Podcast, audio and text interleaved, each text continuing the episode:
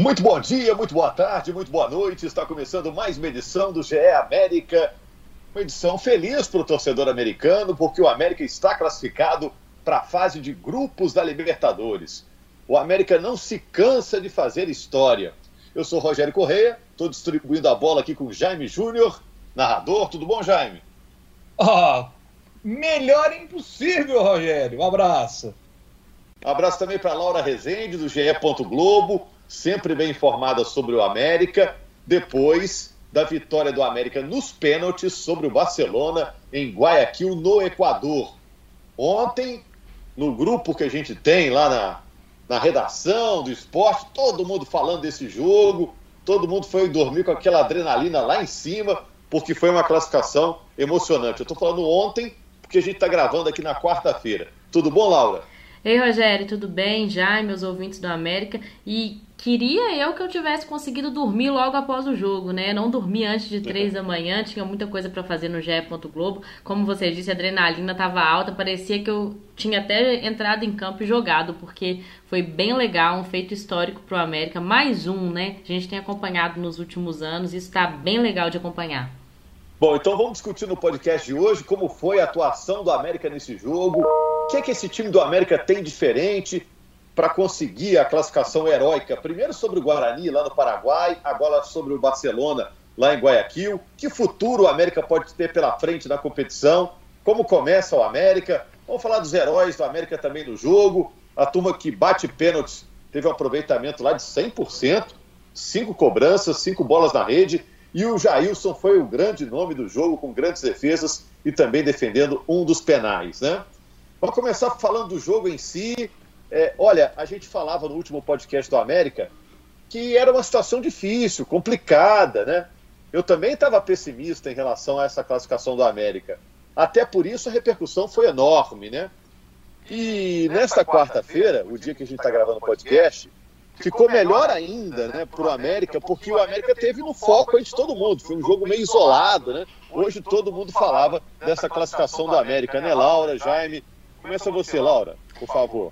É, Rogério, a gente é, falava até no último podcast que o América teria que enfrentar um cenário desconhecido lá em Guayaquil, né? Um, uma pressão da torcida, um jogo de Libertadores com a torcida presente, né? Mais de 45 mil pessoas no estádio ontem. E eu acho que dentro de campo o América soube suportar muito bem é, esses 90 minutos do, do jogo, né? Da, do, com bola rolando, para não levar o gol teve mérito aí do Jailson, que foi o grande nome da partida, não só nos pênaltis, né, defendendo uma batida, mas também com a bola rolando, fez defesas que evitaram que o América é, tivesse a meta vazada e complicasse ainda mais. Mas eu acho que a postura do América foi de uma postura de um time que queria a classificação desde o primeiro minuto, uma postura completamente diferente daquele América que a gente viu jogar os primeiros minutos contra o Guarani em Assunção. E acho que o América soube suportar bem essa pressão. Tem alguns pontos a melhorar taticamente. Eu acho que ainda o América falta, peca um pouquinho no repertório ofensivo. É, o América insiste muito em cruzar a bola na área e isso não está funcionando nos últimos jogos, a gente já tem percebido. Acho que o Marquinhos vai ter que ajustar isso aí. Tem três semanas, né, até as prováveis datas da, da próxima fase da Libertadores. Então acho que esses ajustes serão feitos para a próxima fase e acho que o América fez mais um feito histórico e o mérito é todo desse time que entregou tudo que podia em campo, batidas, uma aula de penalidade ontem, né, Rogério? Quem, quem é. assistiu viu que como, como se bater pênalti e o Jailson fez uma defesa espetacular que garantiu a classificação para o Coelho. É, como diria o Jaime, né, Jaime? É histórico, é histórico. Agora, é, embora o Jailson tenha sido o destaque do jogo, isso é meio indiscutível, né? O América teve também chances. Vou lembrar de uma chance que teve o Ramires no segundo tempo. Parecia que ali, pô, agora o América faz esse gol aí. O Alê também de cabeça teve uma chance boa. O Alê também, verdade. Ele estava quase saindo, né? Já é. ia subir a plaquinha para ele, ele ficou, quase fez um gol de cabeça. O América também teve oportunidades, né, Jaime? Verdade, o Zé Ricardo acertou um bom chute Isso. de fora da né? É, e eu queria destacar como foi importante o América não ter tomado também aquele gol no finzinho do jogo do Independência, né? O pênalti errado pelo Garcês, aquilo teve um, um peso importante também para a segunda partida. principalmente porque era um estádio lotado, 50 mil pessoas ali empurrando o time do Barcelona. E, e eu, eu quero destacar também que o Barcelona é um time de tradição na Libertadores da América. O América está começando a sua história na Libertadores, é a primeira vez em quase 110 anos de história, o América completa 110 anos do mês que vem, é a primeira vez que o América disputa uma, uma competição internacional, sabe? É, a gente tinha ali o América com seis titulares no jogo de ontem que nunca tinham jogado uma Libertadores da América, enfrentando um time que de 2017 para cá se a gente tirar brasileiros e argentinos que vem dominando a Libertadores da América, o Barcelona de Guayaquil tem sido a principal equipe sul-americana na Libertadores da América. Porque de 2017 para cá, se a gente considerar as equipes que chegaram às semifinais, só o Barcelona de Guayaquil conseguiu entrar nesse clube de brasileiros e argentinos. Em 17 chegou à semifinal e ano passado também em 2017, inclusive, uma história interessante. Torcedor talvez não se lembre disso. É, torcedor talvez vai ficar muito na memória. O Barcelona foi eliminado pelo Grêmio na semifinal de 2017, mas antes tinha passado pelo Santos e pelo Palmeiras. Pelo Palmeiras de quem? Do Jailson. Do Jailson que tinha pegado uma penalidade máxima naquela decisão contra o Barcelona. Só que o Palmeiras errou duas cobranças e o Barcelona eliminou o Palmeiras do Jailson em 2017. E agora foi a vez do Jailson dar o troco. E digo mais, o Jailson quase pendurou as chuteiras, disse isso depois do jogo. Ele teve o seu contrato com o Palmeiras se encerrando ali no fim do ano passado. Aí foi contratado pelo Cruzeiro. O Cruzeiro chegou a anunciar o Jailson. Chegou o Ronaldo, e aí ele não queria mais um goleiro experiente, né? Aliás, ele não queria um goleiro experiente, era, era o Cruzeiro Associação que queria o Jailson. O Ronaldo não, queria um goleiro mais novo e por isso ele acabou não acertando com o Cruzeiro e pensou em, em parar de jogar. A esposa dele não jogou e previu que o, a, o Jailson teria algo bom pela frente e realmente teve essa, essa noite espetacular, maravilhosa. O Jailson, que não tinha passado por grandes equipes do futebol, né, até chegar ali 2000 2013, que ele foi pro 2014, que ele foi pro Palmeiras, né? E aí foi ter, foi começar a jogar mesmo no Palmeiras em 2016, quando o Praz machucou e foram 19 jogos no Brasileirão e, e, o Palmeiras não perdeu com ele, né? Então assim, é, ele foi o melhor goleiro daquele Campeonato Brasileiro de 2016, né? E, e aí joga Libertadores no ano seguinte. Então, assim, olha a história desse cara, que personagem é o Jailson. Pois é, você falou que a mulher dele previu o sucesso dele né, nessa temporada. Agora imagino se uma cartomante tivesse olhado a sorte dele no final do ano passado, falado, ó, você ainda vai disputar Libertadores o ano que vem e para outro clube, não é esse que você assinou o contrato, não. Ele ia achar que estava falando com a, com a picareta, né? De reviravolta, né? No, no é. do Jailson, né, Jaime? Que realmente ele não devia estar esperando o que aconteceu, né? Vai para a fase de grupos da Libertadores pelo América e como herói, né? Como herói da classificação. Né, nos dois jogos, Guarani e Barcelona. Agora, Laura, fica imaginando, Laura, você que acompanha as coisas do América, a emoção do torcedor americano, porque é a primeira edição em que o América participa da Libertadores. Imagino para os torcedores do América mais antigos, que prazer que foi ver o América conseguir uma classificação dessa, heróica, dramática, fora do país, numa competição internacional, dando um passo importante, que pode representar um, uma subida de degrau do América é, numa competição internacional, né, num, num patamar internacional, é, pelo menos para a nossa América do Sul, né? Deve ter sido para o torcedor americano uma sensação bem diferente, né? bem singular o que o torcedor da América sentiu ontem, né, Laura? Com certeza, eu conversei com alguns amigos americanos, com torcedores que a gente acaba conhecendo, né, cobrindo o clube mais de perto, e eu acho que eles estão vivendo um momento único é, na vida deles. Estão como... vivendo? vivendo um sonho, um né, Laura? Um sonho, literalmente. O um sonho da América, né?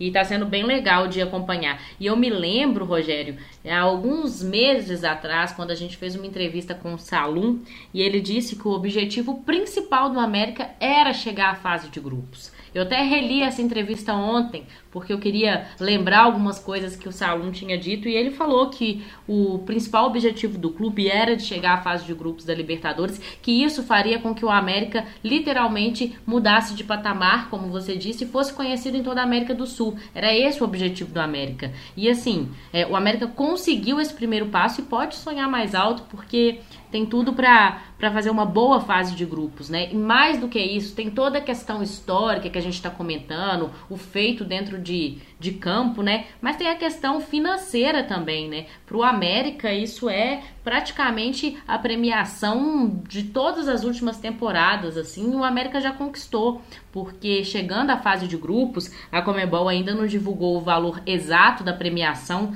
nessa fase da competição, mas no ano passado foi é, cerca de um milhão de dólares. E isso fez com que, por partida, né? Por partida como mandante. Então, a América são seis rodadas, tem três jogos como mandante e vai acabar faturando quase 15 milhões de reais nessa próxima fase.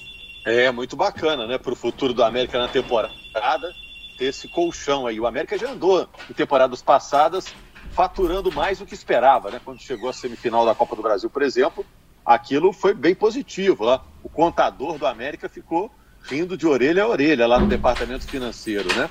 Esse é, Jaime, agora tem fase de grupos agora e pode pegar time brasileiro agora o América, que seria mais interessante ainda. Seria legal, eu acho que seria legal. Ah, não, eu só queria só justificar que esse telefone que a gente ouviu aí o pessoal da Comebol já ligando e dizendo que já fizeram um pico para América. É. E, e, olha só, poder, poderemos ter Atlético e América no mesmo grupo. Porque o, os brasileiros que se classificaram diretamente para a fase de grupos da Libertadores, esses não, não, não podem cair no mesmo grupo. Mas os brasileiros que vêm dessa fase anterior à fase de grupos, né, no caso de América e o Fluminense que joga nessa quarta-feira tem grande chance de avançar, né? Se o Fluminense avançar, então América e Fluminense podem entrar no grupo do Atlético. Então poderemos ter um clássico América e Atlético na Libertadores da América.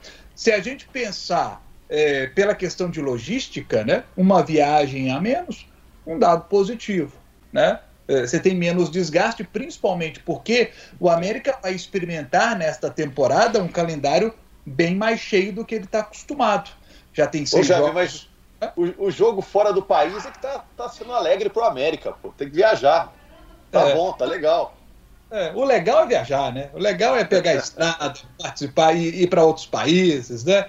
Sim, a gente e olha o resultado por... também fora de casa é que está vindo bacana, né? Lá é. em Assunção, agora em Guayaquil. Né? Aliás, Rogério, se a gente a gente tem que citar aqui um detalhe. Ano passado estava tudo caminhando para o América é, conseguir um investidor, né? E, e, e conseguir ter maior poder de investimento para essa temporada. Acabou que a situação não se concretizou e o América entra para essa temporada com um poder de investimento menor. E apesar disso, consegue é, montar um time capaz de avançar a fase de grupos. E agora com esse aporte financeiro que entra, que a Laura citou, algo em torno de 15 milhões de reais, trazendo esses 3 milhões de dólares para a nossa moeda, é, o América vai ter condição de, de contratar reforços pontuais para melhorar o time.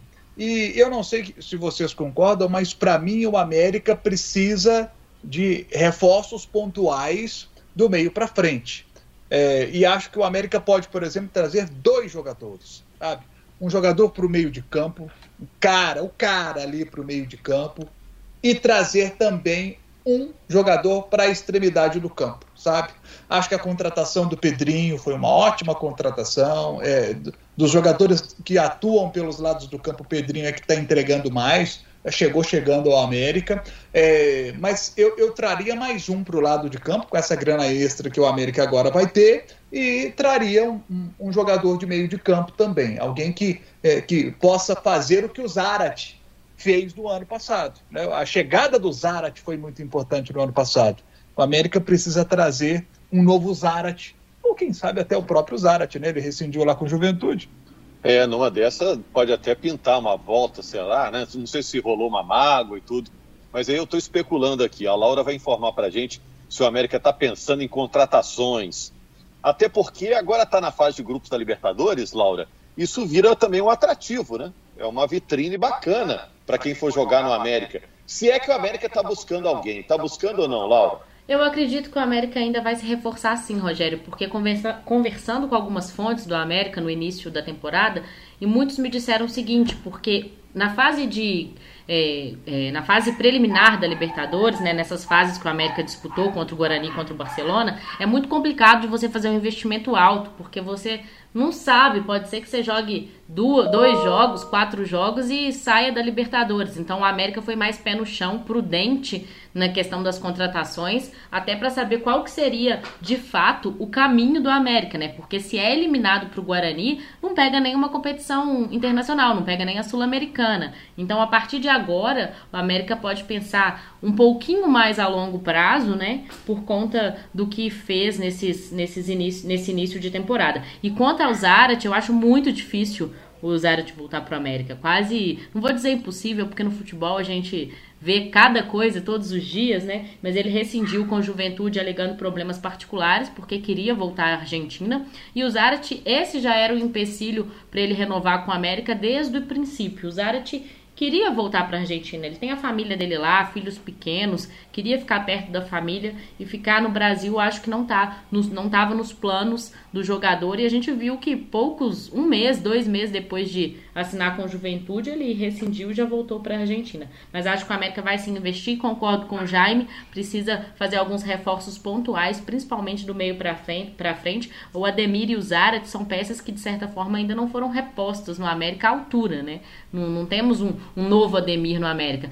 Mas em relação ao meio de campo, acho que a gente pode dar uma chance pro Rodriguinho, que é um menino da base, que tem é, entregado bastante futebol e pode ganhar uma sequência que pode ser muito boa para ele e para o América. América ainda tem um jogo agora, né, Laura, pelo Campeonato Mineiro, no fim de semana, para encerrar a participação. O América não tem mais chances de classificação para a semifinal. E no dia 25 já vai saber quem vai pegar na fase de grupos da Libertadores, né, Laura? Isso, o sorteio é no próximo dia 25, aí o América fica sabendo quem são os adversários. E a previsão, a Comebol ainda não bateu o martelo das datas, mas a previsão é que no dia 6 de abril, nessas primeiras semanas de abril, já comece a fase de grupos da Libertadores. Então a América tem aí pouco mais de três semanas.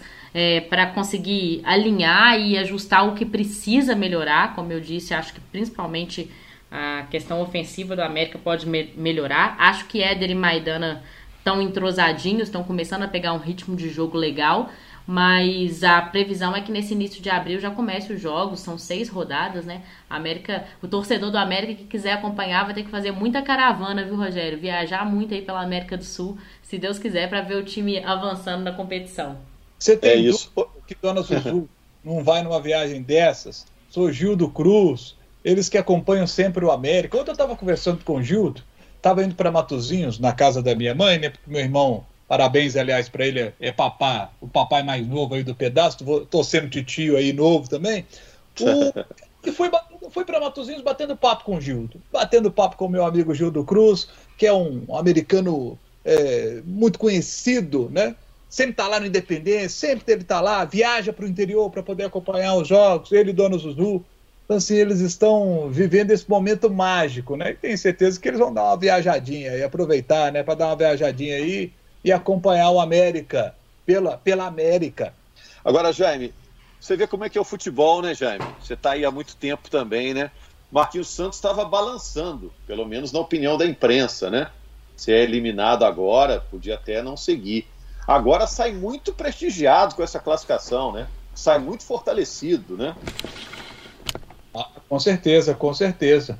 E, e, e olha só como são as coisas, né? É, há alguns podcasts a gente falava sobre é, assim, uma certa decepção com o América não estar chegando à semifinal do Campeonato Mineiro. Porque a gente imaginava o América brigando pelo título. O América tem time para brigar pelo título do Campeonato Mineiro, para chegar a mais uma decisão. E não ver o América na semifinal estava sendo uma frustração grande ali mas o América é, escolheu focar na Libertadores. O América sabia que não tinha elenco para disputar as duas ali com força. Precisava fazer uma escolha. E aí o América pensou: ó, Campeonato Mineiro tem todo ano, Libertadores é a primeira vez. E centrou fogo na Libertadores da América. Que bom que deu certo, porque o Marquinhos Santos merece todos os elogios. Todos se lembram do ano passado, quando ele chegou substituindo o Lisca, chegou com desconfiança. Eu confesso para vocês. Eu substituindo o estava... Mancini, né, Jaime? Exato, substituindo o Mancini, que estava fazendo um grande trabalho.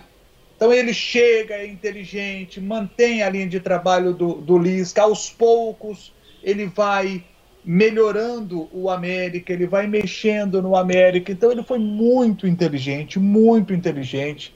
É um treinador que, que mostra grande capacidade. E, e eu não vou me esquecer, porque o Marquinhos sempre usa máscara. Né? É, é uma homenagem à, à mãe dele também, que partiu há um ano por causa da Covid. E, e ele prometeu que para a mãe dele que, que trabalharia assim com com uma garra incrível, e ele tem mostrado isso e está sendo recompensado agora. Depois de um ano né, dessa perda tão, tão sentida para ele, é, estar sendo agora, né, é, é, esse momento, está vivendo agora esse momento é, na parte esportiva né, tão feliz. Ele merece muito, esse cara merece muito é, por tudo que passou na vida pessoal e por tudo que ele fez pelo América. Tudo que ele fez pelo América e seguirá fazendo o Marquinhos merece todo o respeito da torcida do Coelhão. É, tá de parabéns o Marquinhos, a diretoria americana, os jogadores americanos, a torcida americana. É, eu acho até que o América não está mostrando aquela mesma regularidade que apresentava nos anos anteriores, por enquanto, né, início de temporada, mas foi uma classificação heróica, dois jogos espetaculares. Acho que muita gente que ainda não tinha escolhido para quem torcer na Libertadores desse ano, os torcedores que estão fora da disputa esse ano vão optar pelo América, né? Porque o América se tornou um time muito simpático pelas classificações heróicas que o América conseguiu. E agora, Laura, vai ter tipo uma intertemporada, né? Porque vai jogar domingo agora, e aí vai ter que esperar um pouquinho para a fase de grupos da Liberta e também a Série A, né? Alguns poucos dias para o América treinar, se preparar para os compromissos e responsabilidades que terá pela frente, Copa do Brasil também, né? Que o América entra na terceira fase, né, Laura? É, e eu acho que essa, esses dias, essas semanas serão essenciais para o América para ajustar algumas questões e até de regularidade, né? Para encontrar de fato esse melhor futebol que, que fez no ano passado e melhorar também a questão ofensiva, trabalhar algumas jogadas, aumentar esse repertório de, de ofensividade. Acho que isso vai ser essencial e quem sabe com alguns reforços chegando aí para essa fase de grupos da Libertadores. É isso, Laura. Valeu. Torcedor da América até eufórico, é uma loucura essa classificação da América. Como foi também, Jaime, o nosso podcast teve telefone, teve cachorro, teve de tudo um pouco. Para fechar, Jaime, solta aquele grito de histórico para o torcedor americano comemorar a vitória e a classificação aí, Jaime. é histórico! É histórico! histórico! E como foi, né? Olha, que legal estar tá podendo é, ver tudo isso que está acontecendo no América, né? O América é o clube é, de todos os mineiros. Como temos torcedores de outros times de aqui em Minas Gerais que gostam e que torcem para o América, que vão no estádio para acompanhar o Coelhão, porque o América é esse clube simpático, esse clube que todo mundo gosta, que todo mundo quer ver vencendo, conquistando, fazendo história. Ah, que legal. Um abraço, torcida americana. Valeu, Jaime. Valeu, Laura. Valeu, torcedor americano. Obrigado aí. Segunda-feira estamos de volta, hein? Para voltar a falar do América no GE, América de segunda, o podcast do Coelho na Globo. Já projetando, hein? O restante da temporada tem muita emoção pela frente, hein?